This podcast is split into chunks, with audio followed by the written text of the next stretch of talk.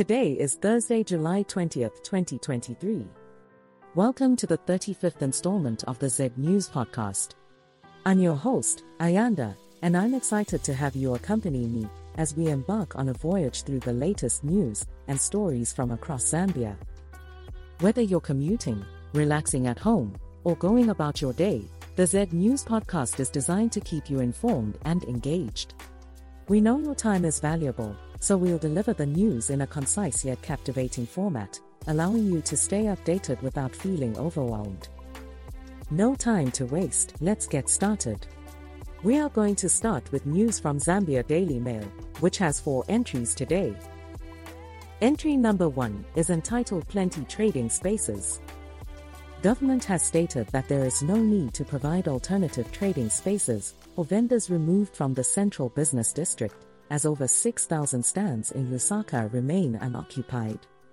Minister of Local Government and Rural Development Gary Nkombo has said the removal of street vendors in Lusaka is part of the normalcy that government wants to restore. The second entry is entitled Time to Occupy Empty Market Spaces.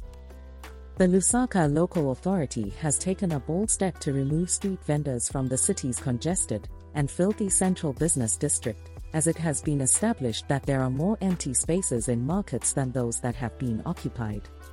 The government is encouraging orderliness and is urging vendors to cooperate and occupy the available spaces in markets, as such facilities were built at taxpayers' cost. Entry number three is entitled Teachers one K one point two million Refund After Failed Land Deal. Over one hundred fifty teachers in Kitwe have threatened to protest against the National Union of Public and Private Educators of Zambia, NUPES, for allegedly failing to give them land after collecting over one point two million from them for an empowerment scheme. Entry number four is entitled Graft Fight Won't Look at Name or Face, Hame. Under the new government, Minister of Justice Malumbo Hame has declared that the fight against corruption will be blind to names and faces, and no culprit will be spared. Next up, we have news from Mwabantu, which has two entries today. The first entry is entitled Woman Left Traumatized After Being Raped by Five Men. Police officers have arrested two suspects from a group of five men who were found in the act of raping a woman in Nakond. The victim was issued with a medical report while the search for the other suspects continues. Entry number two is entitled Government Calls for Renewal of the Black Sea Grain Initiative Among World Stakeholders. Minister of Foreign Affairs and International Cooperation Stanley Kakobo has urged Black Sea Grain Initiative, B S G I, member states to reaffirm their support for the initiative, as it has played a pivotal role in averting fluctuations in global food prices and ensuring the stability of domestic food supplies in numerous countries, including Zambia. He noted that failure to renew the free operation of the B S G I will have profound consequences, potentially resulting in Ukraine's inability to export approximately twenty-four million metric tons. To wrap up today's edition, let's check out the news from Z N B C, which has an incredible ten entries today. Let's dig into them. The first entry is entitled Zambia, Malawi Mark Africa Border Day. Zambia and Malawi are celebrating Africa Border Day with dialogue meetings to strengthen their relationship, with a focus on the newly commissioned one-stop border post. Traditional leaders are also playing a critical role in promoting peace between the two countries. Entry number two is entitled Masebo Calls for Quality Training of Health Workers and was posted in the health category. Health Minister Sylvia Masebo has called on health training institutions to prioritize quality over quantity when it comes to producing competent graduates. The minister was speaking at the Strengthening Health Professional Workforce Education Programs for Improved Quality Healthcare in Zambia's second annual scientific symposium, which focused on chronic illnesses and non-communicable diseases. The third entry is entitled Travis King, North Korea Not Responding to Calls on Missing Soldier, says U S, and was posted in the global category. Private Travis King has crossed the heavily armed border between North and South Korea, and the U S is attempting to negotiate his release, but North Korea has yet to respond.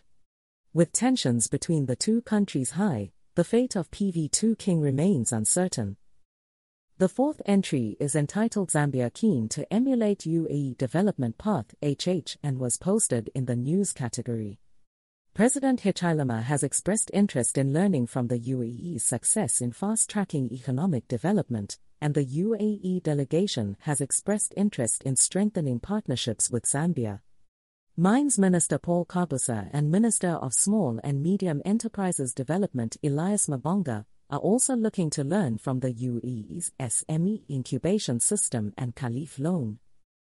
The fifth entry is entitled Be Part of Government Digital Agenda, Mutati tells private sector and was posted in the tech category. Technology and Science Minister Felix Mutati has called on the private sector to join the government in its mission to digitize services, emphasizing that digitalization is essential for economic growth and improved service delivery. PricewaterhouseCoopers Zambia risk assurance leader, Lyndon Lane Poole, was also honored at the reception for his promotion to partner at the company. The sixth entry is entitled Energy Firm Targets Multi-Billion Dollar Lufwanyama Solar Investment and was posted in the business category. Oxen Energy Trading Limited is investing six point eight billion dollars in solar energy programs in Lufwanyama district on the Copperbelt, creating jobs and expanding industries in the region. The project is expected to contribute to job creation for the local people and is supported by the Zambia Development Agency. The seventh entry is entitled Sea Congo Rural Health Center Upgraded and was posted in the health category. The Ministry of Health has upgraded Sea Congo Rural Health Center to a mini hospital, bringing specialized health services closer to the people of Sea Congo district. Construction of a new mother's shelter has also been completed at the cost of seven hundred thousand kwacha, helping to reduce the cost of referring patients to neighboring Kalabo district. Entry number eight is entitled Few Coaches Registering for New Season and was posted in the sports category. Zafka Vice President Christopher Tembo has urged football coaches to register and obtain practicing licenses from Zafka ahead of the new football season, as it is now mandatory. Christopher Masonda from Campus Crusade and Alan Nixon from Ireland have also commented on the potential of Zambian coaches to coach at the highest level. The ninth entry is entitled Hosts New Zealand Off to Winning Start and was posted in the sports category. The football ferns of New Zealand made history as they opened the twenty twenty-three FIFA Women's World Cup with a stunning one to zero victory over Norway in front of a record-breaking crowd of forty-two thousand at Eden Park. Hannah Wilkinson's forty-eighth minute goal sparked joyous scenes in the stands and the football ferns held on for a memorable win. The tenth entry is entitled WADA Targets League Title and was posted in the sports category. Wetson Urenda has been given a two-year contract extension to continue his work rejuvenating Zanaco Football Club with the aim of challenging for titles next season. He has also revealed that major changes will be made to the squad, with eight players set to be signed. That brings us to the conclusion of this edition of the Z E D News Podcast.